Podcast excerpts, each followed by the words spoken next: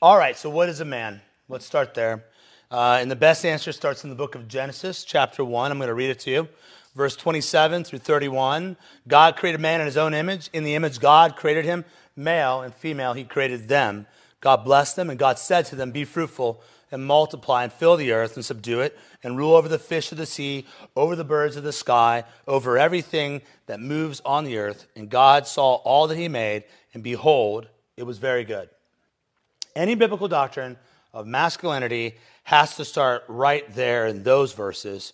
And for our purposes tonight, I only want to make a few basic observations uh, from this text. That's kind of been my entire ministry, is just making plain observations of things I think should be commonplace, but we live in wild times. First, mankind, as in humanity, is a general category that includes two variations male and female. Uh, that's it.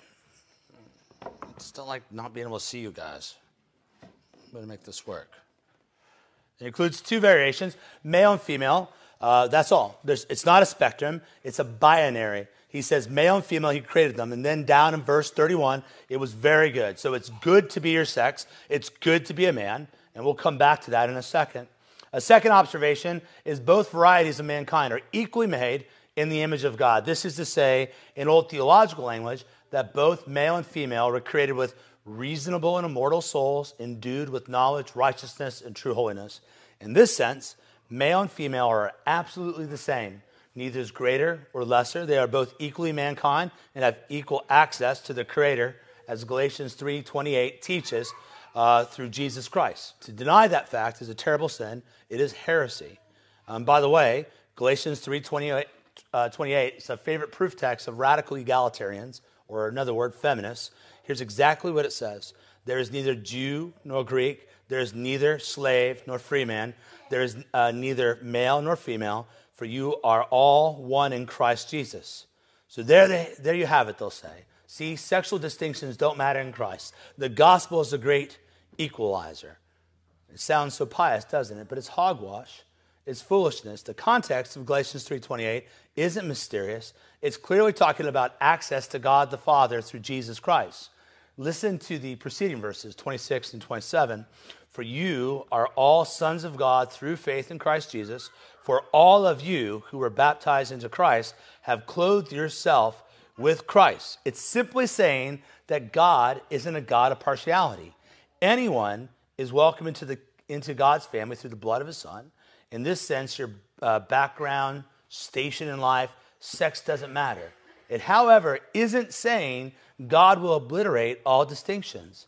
God is the maker of sex, it's His good design. He's not going to eliminate it. But we do want to be careful to maintain that all people have equal access to God through Christ and that all mankind, male and female, equally bear God's image. To say otherwise, again, is heresy and it must be resi- resisted.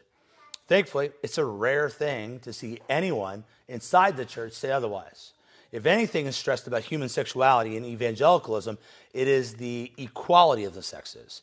That point's been made ad nauseum over and over again. Where we are failing is in stressing that one, equality isn't sameness, and two, God given sexual distinctions are central to our entire existence. In other words, no one exists as a mere person. There are no generic humans. You are either male or female. Scripture absolutely rejects androgyny. Androgyny is the quality or state of being neither specifically feminine or masculine. It, tra- it treats sexuality as if it's interchangeable. So if you think back to uh, David Bowie, the um, musician, if you go back to his early albums, uh, well, actually, I think er, late 70s, early 80s, he had this time where he would try to kind of look like a woman, but not quite. And if you saw the Lord, what's uh, the one with the lion, Lion, the Witch, and Wardrobe? What's that woman that played the White Witch? Tilda Swinton right? She had this habit of playing characters where you're like, it's a chick, but it kind of looks like a dude, right?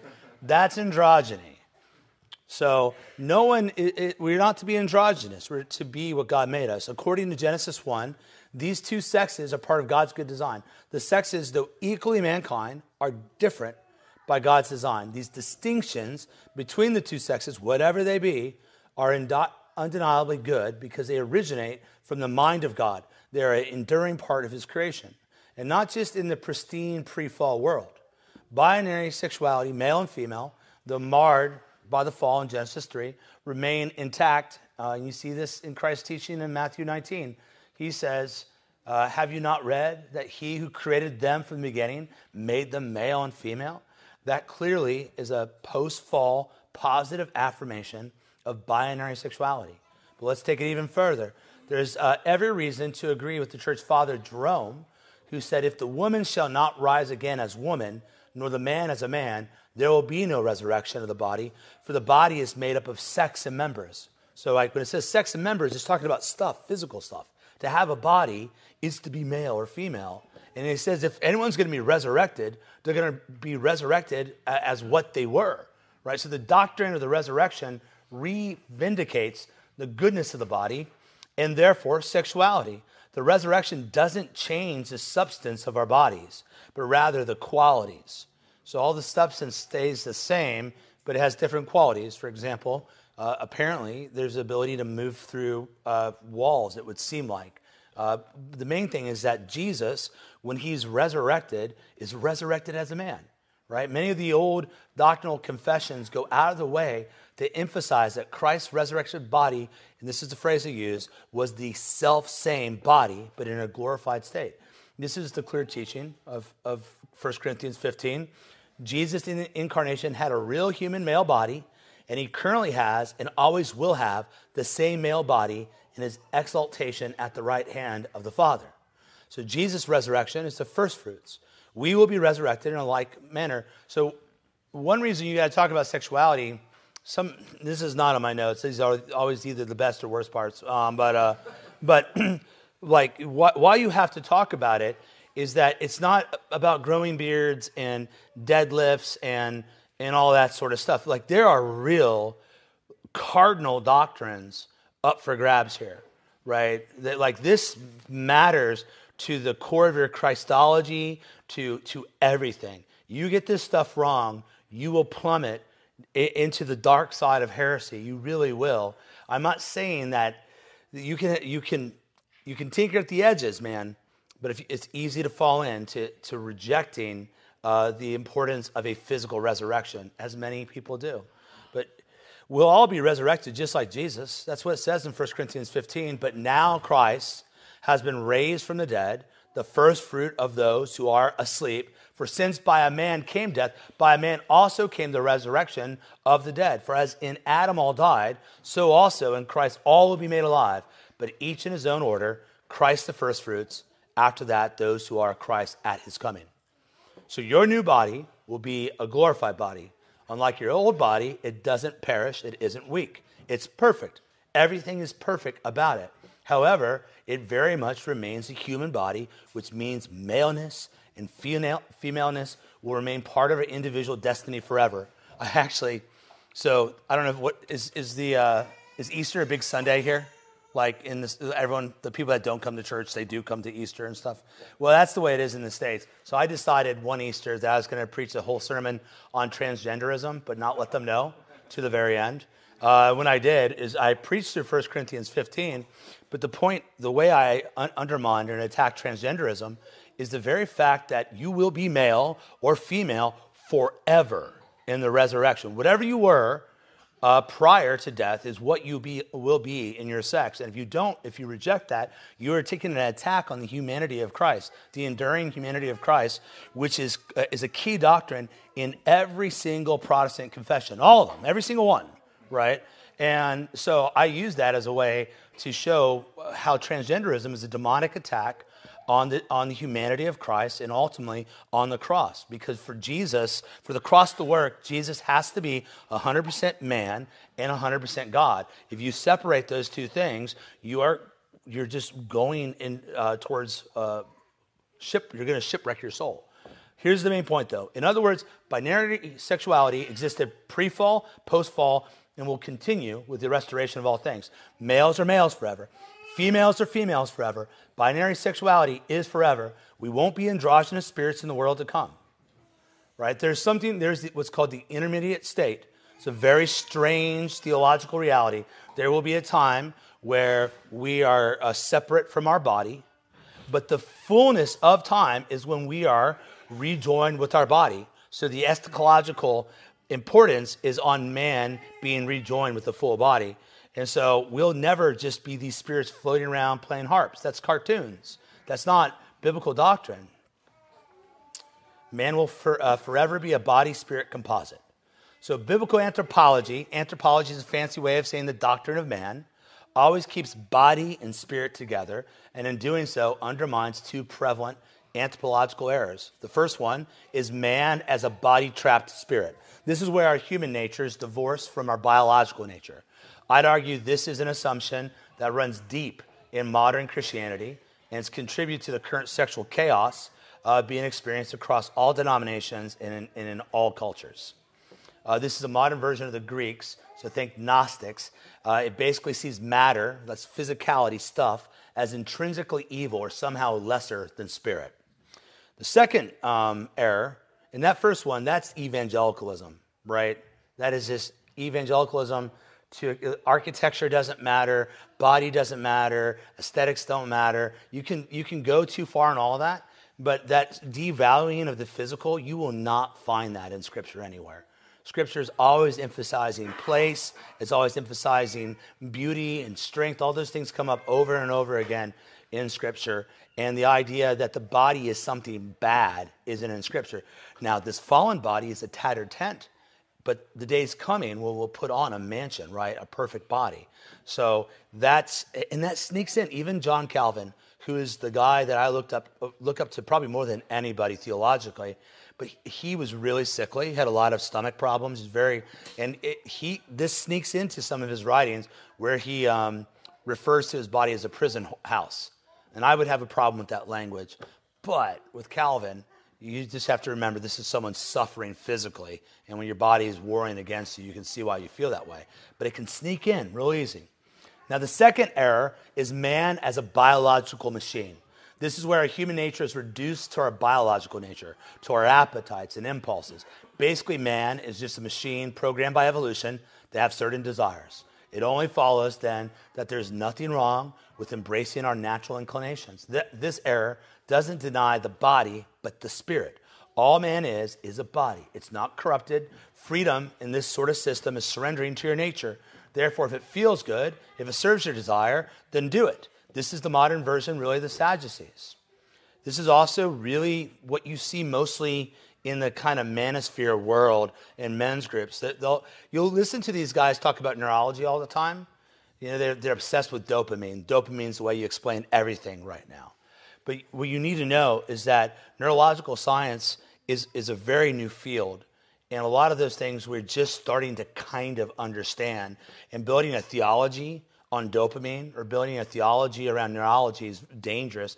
That no, there's no doubt that that science will change radically in the next you know, 5, 10, 15 years. Um, even understanding how dopamine works in your brain is, is not easy. Um, but it's, it's kind of, it rewards you, it makes you feel good when you do certain things, but it can, it can do other things as well. So you'll hear people always, uh, these non Christians will use evolution as a, uh, as a basis for what a man should be, right? But I had gerbils as a kid, and gerbils eat their babies, right? And so I'm not going to build from natural world, right? So if gerbils can eat their babies, why can't we? Right? If there's like, if we're just evolved animals, if that's all we are, and then I've never known of a monogamous lion. I don't think they exist, do they? And so you're, you're going to have to, you, this is uh, Hume's guillotine or the naturalistic fallacy where you're determining an ought from it is, right? Just because something is a way doesn't mean a moral uh, ought is coming out of that. And you'll hear these guys say this. So anytime someone starts citing evolutionary science or neurology too much, you should just, red flag should go up. And then I'm not saying they, they don't have something worthwhile, to, uh, worthwhile points. Because I think when we look at video games, video games are designed, modern video games are designed to hack brain chemistry. There's no way around it. They want to get you addicted to the notifications. You're like that dog that slobbers when what whoever he was would hit the bell you know. And um, so I think there's stuff there, but don't be careful because these things are at odds right now. So there's the Gnostic tendency and there's this sort of evolutionary tendency. One error denies the goodness of the body and defines redemption as the soul's freedom from the body, like we wanted to escape the physical world. The other error uh, denies the reality of the soul and sees no need for the body's redemption at all. Both are wrong. Both are an attack on biblical anthropology. Both must be rejected because both rob us of our hope in, uh, hope in the God of glory. The testimony of Scripture shows uh, these doctrines to be false. We're not mere souls. We aren't a mere body. You are a soul and a body, or a spirit and a body. In other words, to be human is to be both spirit and body. Physicality is an essential part of humanity. Biological sex will not be eliminated in the bodily resurrection because it is precisely a resurrection of the body.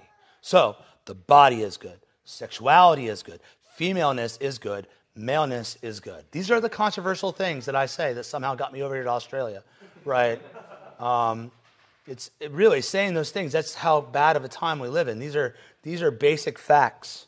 If if God, it is God who made you male or female. Therefore, you should embrace your sex as a gift from God. God assigned it to you.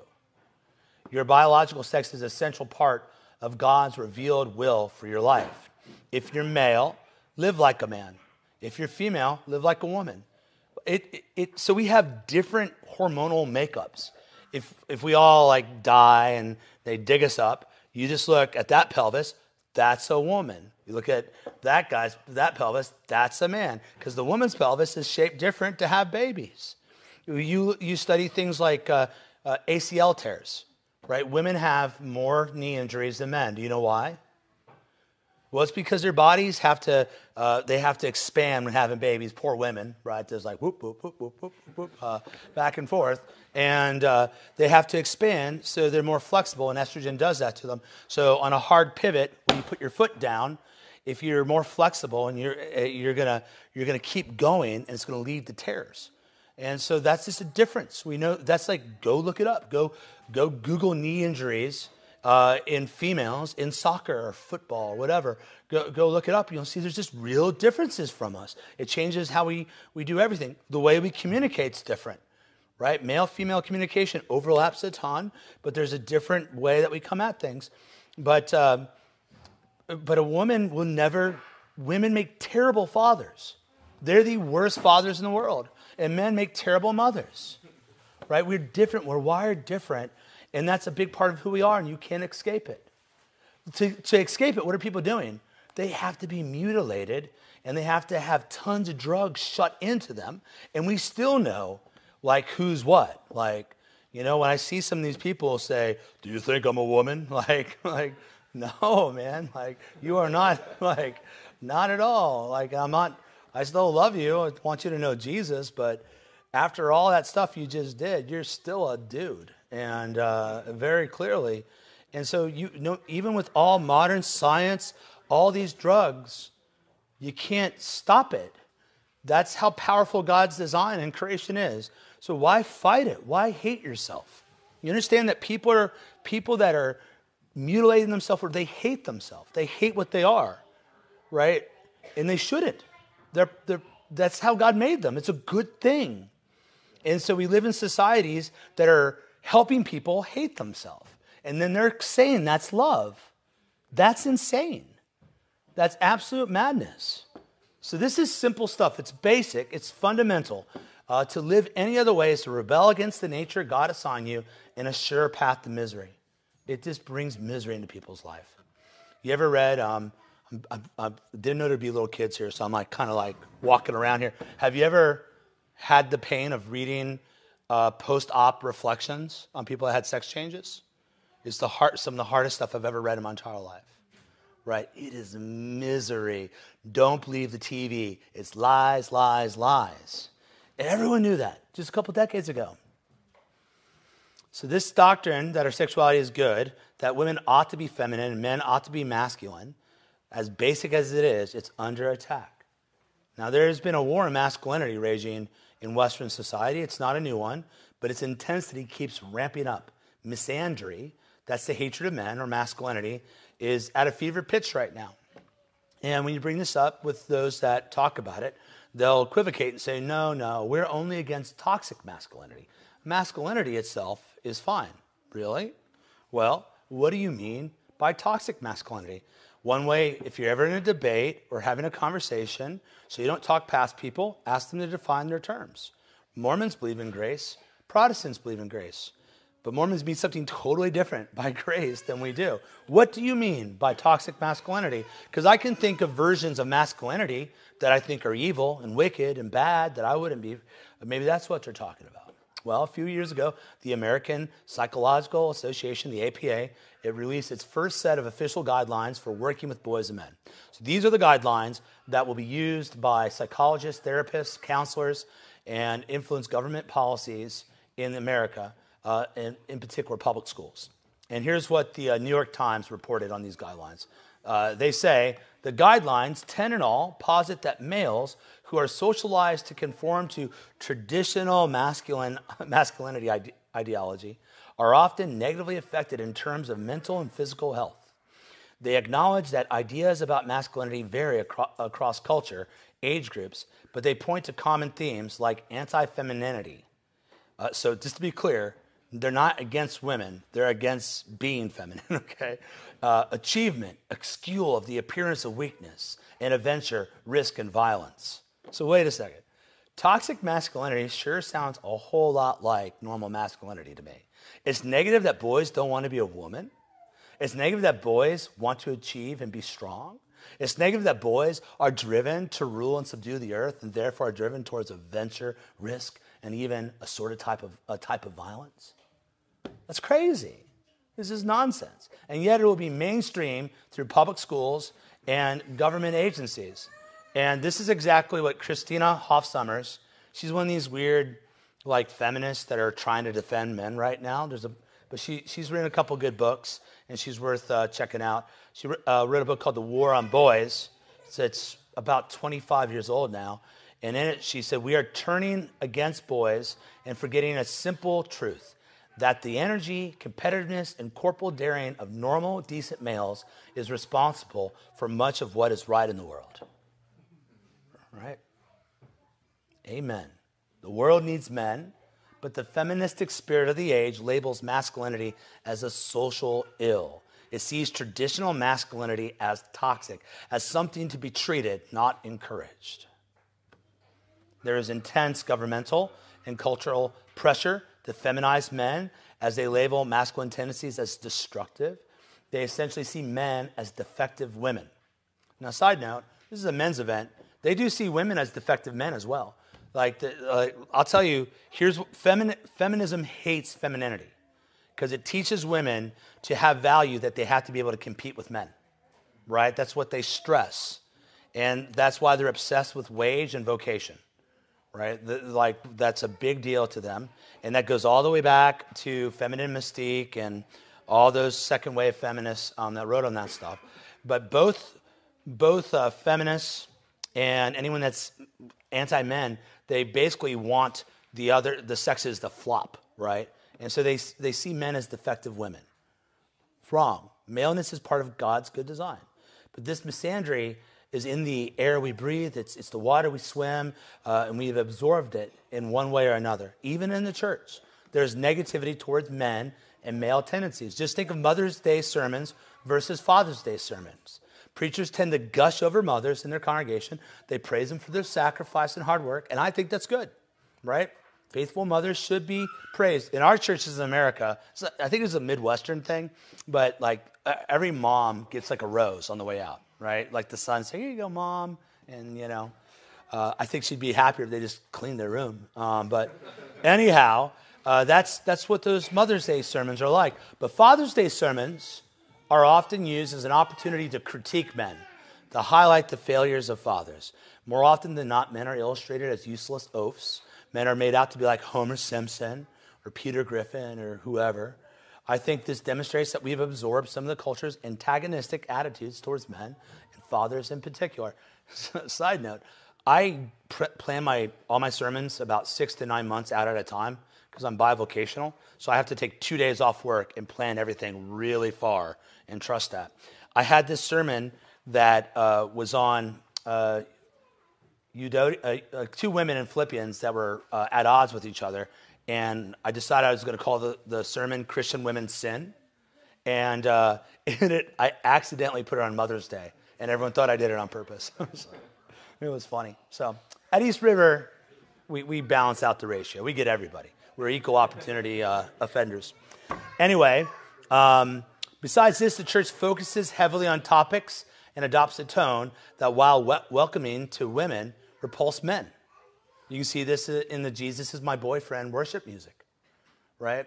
Um, we were singing on the way up here, you know, hold me close to you, never let me go. Well, actually, I don't really want to be held by another man for very long. Um, uh, it's not because like uh, fragile masculinity or whatever. I just that's not what we do. Like if I'm about to die in war or something, like hold me. I'll tell you. Tell my wife I love her. Don't remarry. No, so, so that's a joke. Uh, but anyhow, um, you listen to that and you don't feel very comfortable. It feels a little bit like singing a romantic ballad to Christ. It feels a little gay, right? And you can see this in the overly emotive, soft preaching that refuses to take risk. Uh, I always point out that the road to hell is paved with adverbs. So adverbs are ly words. So if I ask, if you ask your uh, child, "Is your homework done?" Yes, it's mostly done. Right? Is your room clean? It's almost clean. It's mostly clean. Now we all know that means your homework's not done and the room's not clean. And so when you listen to a lot of modern preachers, they, they wonder and suggest, and then they, they add all these adverbs as a way to um, never take a hard stand, you know, and to give everyone a back door out so it doesn't offend anybody, uh, so it doesn't take any risk. And, and so a lot of pastors have been trained to keep the peace, but they mistake quiet for peace. And I've been at tables. Have you ever been in a fight with your spouse and everything's quiet? Right? But there is no peace. And there are some churches that are very quiet because they don't step on the wrong person's uh, toes, but there is no peace. And I'll tell you right now, the way to peace generally is the pathway's conflict. And it creates some noise. You have to be willing to step on some toes. And uh, sometimes when you, uh, young pastors, when they take over church, uh, sometimes the right thing is to kill some sacred cow. Like come in and if the choir is terrible, just get rid of the choir. just let them know there's a new sheriff in town. That's you kind of do things like that. But there's no one will take those risks. No, uh, uh, there's no sermons that are speaking plainly to the issues of the day and stating the facts of Scripture in unmistakable language. I don't want to be misunderstood. I don't feel like you need to make things more offensive than they are, right? Just say them. Just say them. Make sure people understand them. Don't soften it. Don't, don't, don't apologize. I'll never apologize for God's word. Um, like when, when you come to 1 Timothy 2 and it says women can't have authority over men, here's what it means women can't have authority over men. That's what it means. I'm not sorry. It's good. It's awesome. I love it. It should be your, uh, your you know, memory verse for the next month if you have a problem with it. It's what it says. Why are we apologizing for God? Who do we think we are? He's God, and we're man. It's amazing that He loves us, yet He does. So we need preachers that will take some risk. It doesn't, not shock jocks. You hear me? That's not what I'm saying. Men that the word, preach the word faithfully, it will take care of it, okay? If you just go through it, I get to parts of scripture and say, oh man, I got to preach this. And then, you know, I steal my spine and get up there and teach what, what it says. But I'm not, uh, I'm not out there just looking to upset people. Uh, that's, that's foolish. That's like a little kid trying to get attention. Uh, but we need to say it. And we don't have men like that right now because they don't want to ruffle, feathers, um, especially if they belong to hens. You don't know what hens are, do you? Do you know what hens are here? Chickens. How'd you not know what a hen was, Luca? They don't have that in. Yeah, I thought that was a thing. No, okay. Anyway, um, or McKay, whoever it was. Sorry, um, you messed me up in this thing, man. All right. Anyhow, uh, it should be no wonder that the evangelical church is, on average, 60 to 70 percent female. Right? Now, people say that's not that big a difference. Yes, it is. Right? The world is basically 50% male and 50% woman, roughly. Okay, that's a huge difference, and it's losing men every day. This guy, John K. White, he wrote, A devastating criticism of Christianity is many men see it as not only irrelevant, but as effeminate. So Christianity is overwhelmingly associated with women as it is in, uh, as it, in its modern version, uh, probably because it favors the feminine. A man must therefore choose between being masculine and Christian. He cannot be both. If he is invited to a church, he must check his, uh, his uh, I'm not going to say it. Sorry, little guys, I don't know how it works here. But check something at the door. Um, or so it seems. The culture is against men, and men rarely find refuge from the onslaught in emasculated or feminized churches today. Another uh, lens to look at this dilemma, uh, this war of manhood, is through the lens of shame. when I step on a nail, I feel pain. That pain is my body saying, Stop that. When I sin, I feel shame. That shame is my conscience saying, Stop that. Shame, like pain, is uncomfortable, but a necessary teacher. It exhorts us to turn from doing something destructive.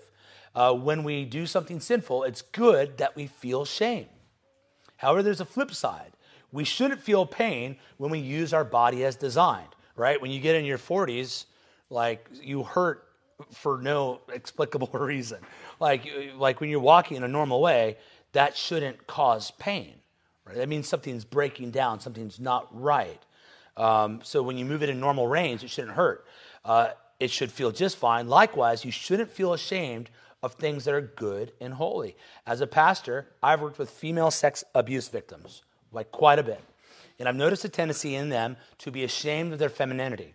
It manifests itself in many different ways in their posture, clothing, eye contact, and so forth. It's not something that I ever wanted to be well experienced in, but you know, was at the right churches at the wrong time, or right churches the right time, depending on how you see it. But in a nutshell, they mute their sexuality, right? They hide their curves, they hide their eyes uh, because they associate it with pain and shame. They feel that their feminine features are what caused them to be victimized by a predator, right? So being pretty, being a girl, drew a predator to them, and now they want to hide because they, they don't want to be hurt anymore. Uh, and that's terrible. Women should not be ashamed of their femininity. No one should do that. There's, they should be able to live safe and protected. Neither should men be made to feel ashamed of their masculinity, right? It's good to be a man. And yet our culture mocks, ridicules, and shames men for being masculine. This is exactly the opposite of Scripture. In Scripture, it's the effeminate man who is shamed. Listen to 1 Corinthians 6 9 through 11. This is from the New American Standard Bible. The ESV gets it wrong. Um, or do you not know that the unrighteousness will not unrighteous will not inherit the kingdom of God? Do not be deceived, neither fornicators, nor idolaters, nor adulterers, nor effeminate, nor homosexuals, nor thieves, nor covetous, nor drunkards, nor revilers, nor swindlers will inherit the kingdom of God. Such were some of you, but you were washed, but you were sanctified, but you were justified in the name of the Lord, Jesus Christ, and the Spirit of God.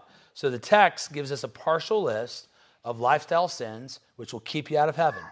And I say lifestyle because it's clearly not talking about isolated acts of these sins, but a life which is dominated and controlled by these sins. These are defiling and damning sins of which we must repent. Hence, Paul says, Such were some of you. If you're a Christian, you know something of the life changing power of the Spirit of God. Some of you were fornicators, drunkards, and so forth, but God washed you, right? Amen. But look again at this list and note that being effeminate is included as a soul damning sin. Now, depending on your translation, effeminate may not be included in your list. Some modern translations conflate effeminate and homosexual. Sadly, you won't find it in the ESV or the modern NIV. And I, I have not looked at the new version of the New American Standard Bible, uh, but they're all trying to mess this up. But it's right there in the Greek. It is there. They're two very different words, malakoi and arsenokoitai, and they don't mean the same thing. This is uh, why the distinction is maintained in the Wycliffe, Tyndale, Geneva, Luther's translation of the Bible, found in the KJV and the New American Standard Bible, uh, 1994, I think. Um, arsenokoitai is, is rightly translated as men who have sex with men whereas homosexuals.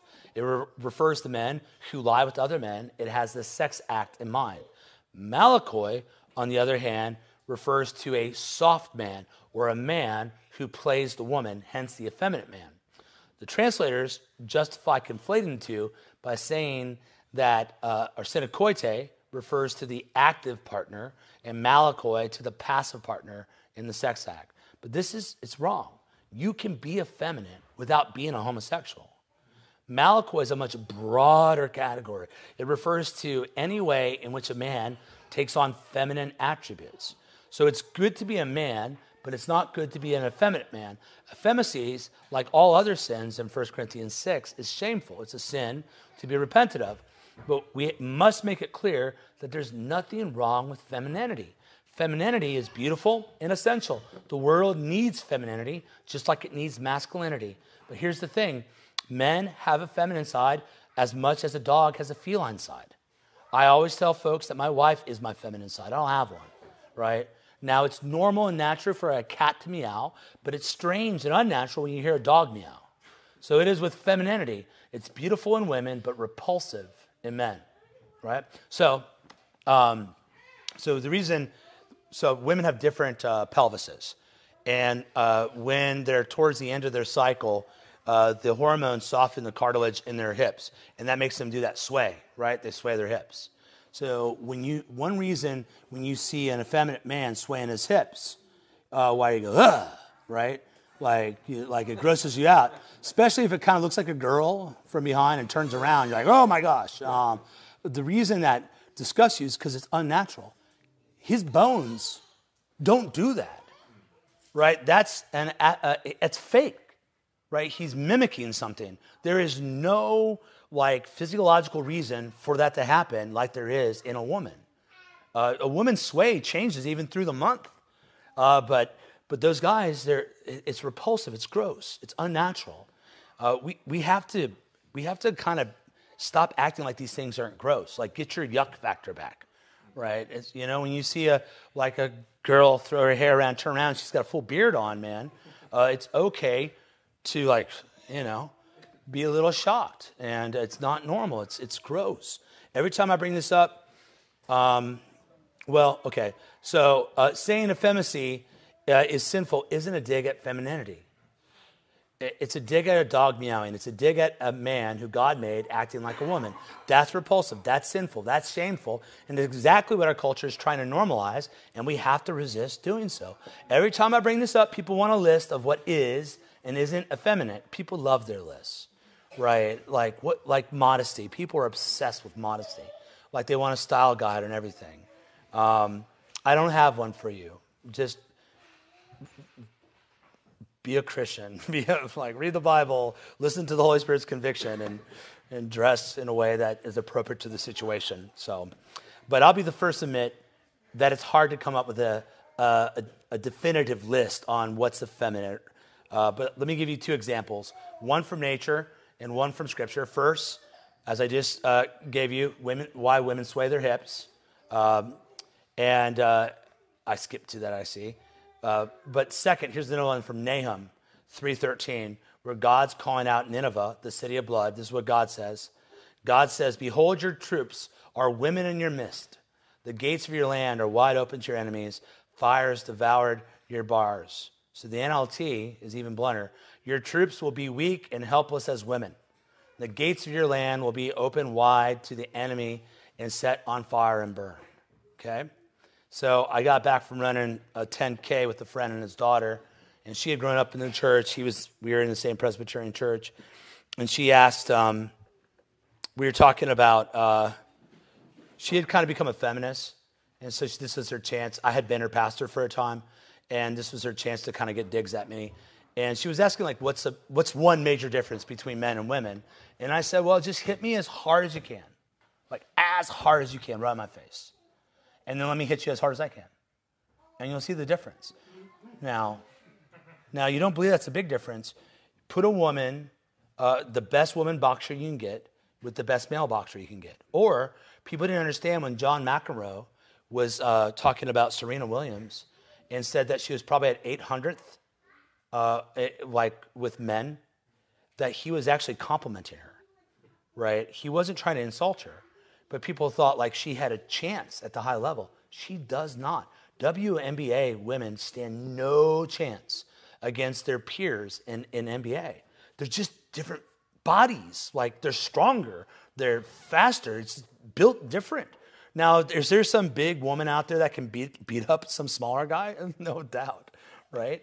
Uh, no doubt, but it's not normal. It's called a cross type. It's not, it's not the standard. Um, there are huge differences. Women also tend to be a little more emotionally aware.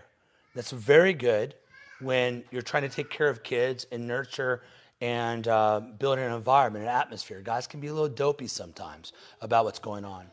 But being dopey emotionally is helpful when people are blowing up in front of you into little pieces in the, in, in the battlefield right? So guys, they tend to. That's why guys have such terrible PTSD, like it's delayed trauma. They come back, and while, while they're out there, they do what needs to be done a lot of times, right? They fight the fight, whatever, uh, because a lot they can kind of bifurcate what's happening, but they have to deal with their emotions down the line. Uh, so women don't make good soldiers. They're weaker. They're more emotionally present. That's a bad attribute for being a soldier, and God says so. Was God's misogynist? Does that offend you? Right? Does it offend you that the God of the Bible says that? Is, it, is the God of the Old Testament the same God of the New Testament? You'll have to make these decisions, right?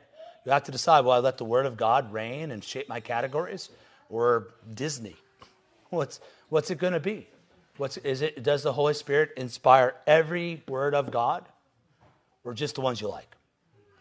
Those are the, decisions. Now, look, those things that are weaknesses in women there are strengths else, elsewhere, right?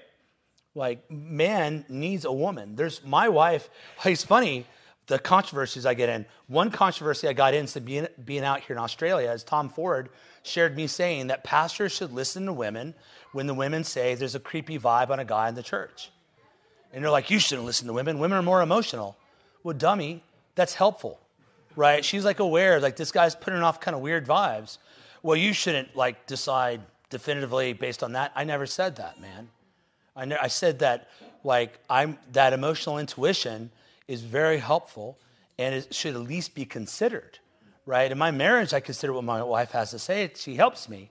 She she catches on to things and uh, that I don't always catch on to, and so we should. These things matter, and we should actually care about these distinctions. Uh, no man wants to be known as a coward, okay? Right? We expect the man to run forward at, at danger. But if a woman runs away from danger, no, no person would ever shame them unless they left their child, right? If they leave their child, we would. That's the one area where women are expected to be bold, to protect their children, because everyone knows mother's part of their, their nature, motherhood's part of their nature. So women are very strong. I've been there at the, at the birth of all my children. Um, it's not fun when you see a person sticking out another person, but I've been there, um, and they're very strong. But feminine strength is tied to feminine purposes. Uh, women are made to nurture and cultivate safely within the borders. Men are made to expand and protect those borders. Now, think about men's obsession with sports. Sports are essentially ritualized warfare.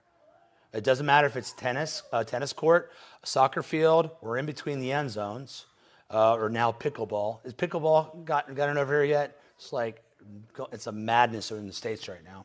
Uh, these are environments where men prove their mettle. They demonstrate that they have skill, toughness, and determination. Moreover, they learn that chain of command uh, and how to work alongside a band of brothers. Sports are about becoming a warrior in a society where war is fought by a small paid military uh, and now increasingly machines. Men need to be tough, disciplined, and focused. I mean, I think coaches are one of the last places where men can be men.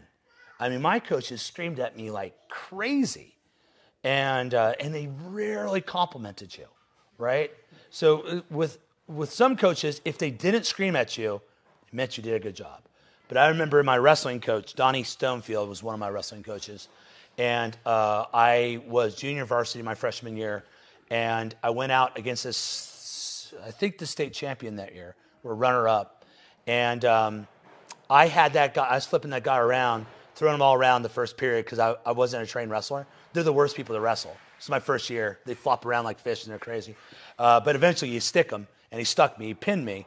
But it took him like two full periods and then I walked off, and I was this crushed that I had lost. This is my first match ever. I got like a state champion.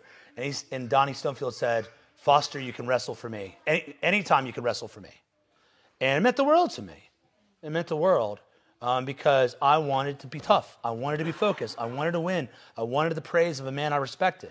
It's like one of the few places where that still is allowed, where you can push people hard. So we desired. I don't care if you do sports, neither does God. But a man that is a sissy who won't stand and fight is an effeminate man and needs to repent. He needs to be strong. Strength comes in all sorts of forms, right? In these days, having a moral backbone is more important than how much you can bench, right? Now, lifting weights makes you more confident, no doubt about that. But a lot of people lifted weights and folded like cheap cardboard when the government put pressure on them, didn't they? I think Christian men are waking up in mass. I think they don't want to be effeminate. They want to be masculine for the glory of God and good for others. And they're looking for guides. And sadly, they're finding few in the church. Instead, they're turning to online influencers. I hate the word influencer. Someone referred to me as influencer the other day, and I just wanted to quit all of life. But, um, you know, I want to have influence. I don't want to be an influencer. I'm a pastor, is what I am. Uh, anyhow, they listen to men like Joe Rogan and Jordan Peterson, and I call these men Absaloms. Uh, in 2 Samuel 15, we read Absalom, the son of king, the king of David, stole away the hearts of the men of Israel. He did this by pretending to be their advocate. He invested time in them, he took an interest in them, he sided with them, he defended them. And Absalom gave them a voice, but he did it for selfish reasons. Now, I'm not saying that Rogan or Peterson don't sincerely want to help people. I think both of them do in their own way. Uh, but the counsel they give is a mixed bag, to say the least, and is often at odds with Scripture. And there are a lot of weirdos and frauds online giving men terrible advice. And they're stealing the hearts of our men. The hearts of Christian men are being stolen by pagans because pastors won't stand up. Normal men won't stand up. Right? You if you're a normal guy that has your marriage in order and your your job in order and your finances in order, there are people that are just desperate for any of the practical wisdom you can give them. You change entire people's lives if you just let them in a little bit.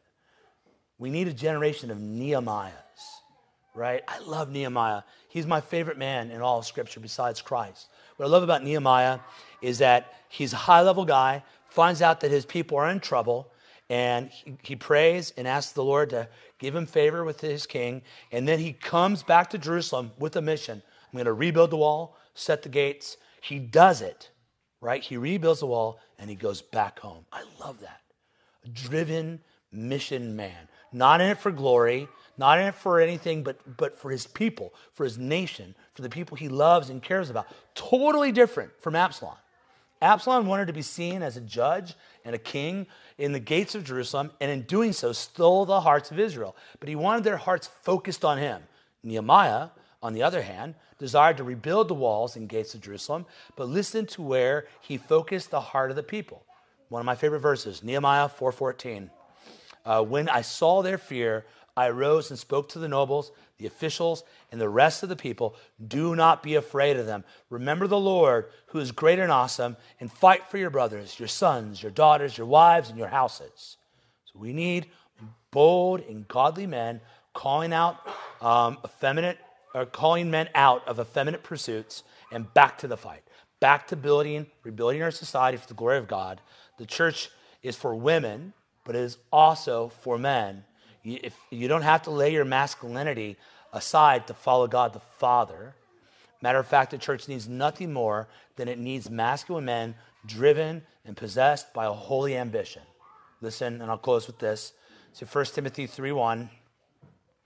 It is a trustworthy statement. If any man aspires to the office of overseer, it's a fine work he desires to do. So the word overseer simply refers to elders and pastors. If you desire to be an elder, it must be an ambitious desire. Now, I think Christians have been trained to be uh, suspicious of both ambition and desire. But listen, Paul says, if any man aspires to the office, the word we translate as aspire means to stretch towards or be strongly pulled towards. It means to have strong, longing desires to attain some goal. That's ambition. The Westminster's def, uh, definition for ambition is a strong desire to do or to achieve something, typically requiring determination and hard work. The 1828 version of Webster says ambition includes a desire of excellence or superiority. Look around at our church, brothers. Is our problem that the church is full of financially stable, physically fit, happily married men? Is that our problem? Is that the issue? Are we overwhelmed with ambitious men? No, it isn't. If any, uh, if anything, our problem is that uh, we're overwhelmed with mediocre men. Men who are satisfied with online domination, whether, whether through video games or arguments on social media, right? If you argue too much on social media, you're a loser, okay? Don't. A little bit, right? You can do a little bit. But if you're like, right, sitting there, have you ever written something really long and it, it, del- it gets deleted?